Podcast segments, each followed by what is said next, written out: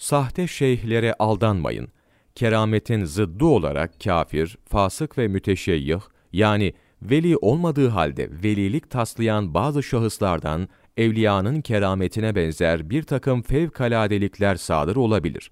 Bunların iddialarına uygun olarak meydana gelen harikuladeliklere istidraç denilmiştir.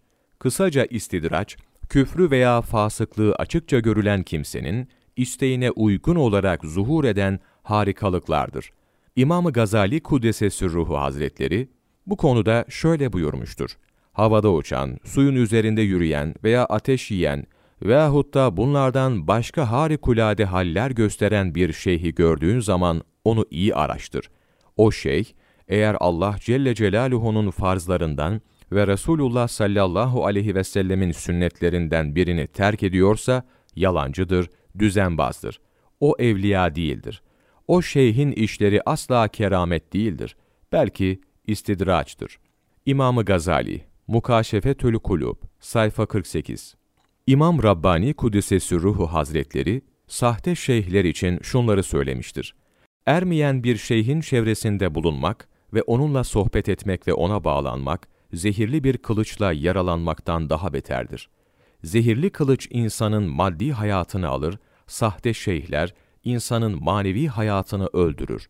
İmam-ı Rabbani, Mektubat, Cilt 1, sayfa 73 Şeyh İmam Allame Müfessir Muhakkik Seyyid İsmail Hakkı Bursevi Kuddisesi Ruhu Hazretleri şöyle buyurmuştur.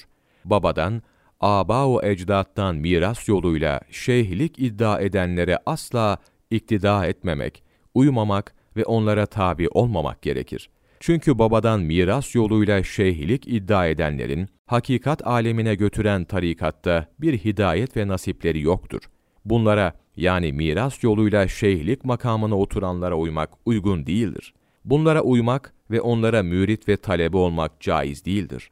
İsmail Hakkı Bursevi, Ruhul Beyan tefsiri, Cilt 1, sayfa 274, 9 Aralık Mevlana takvimi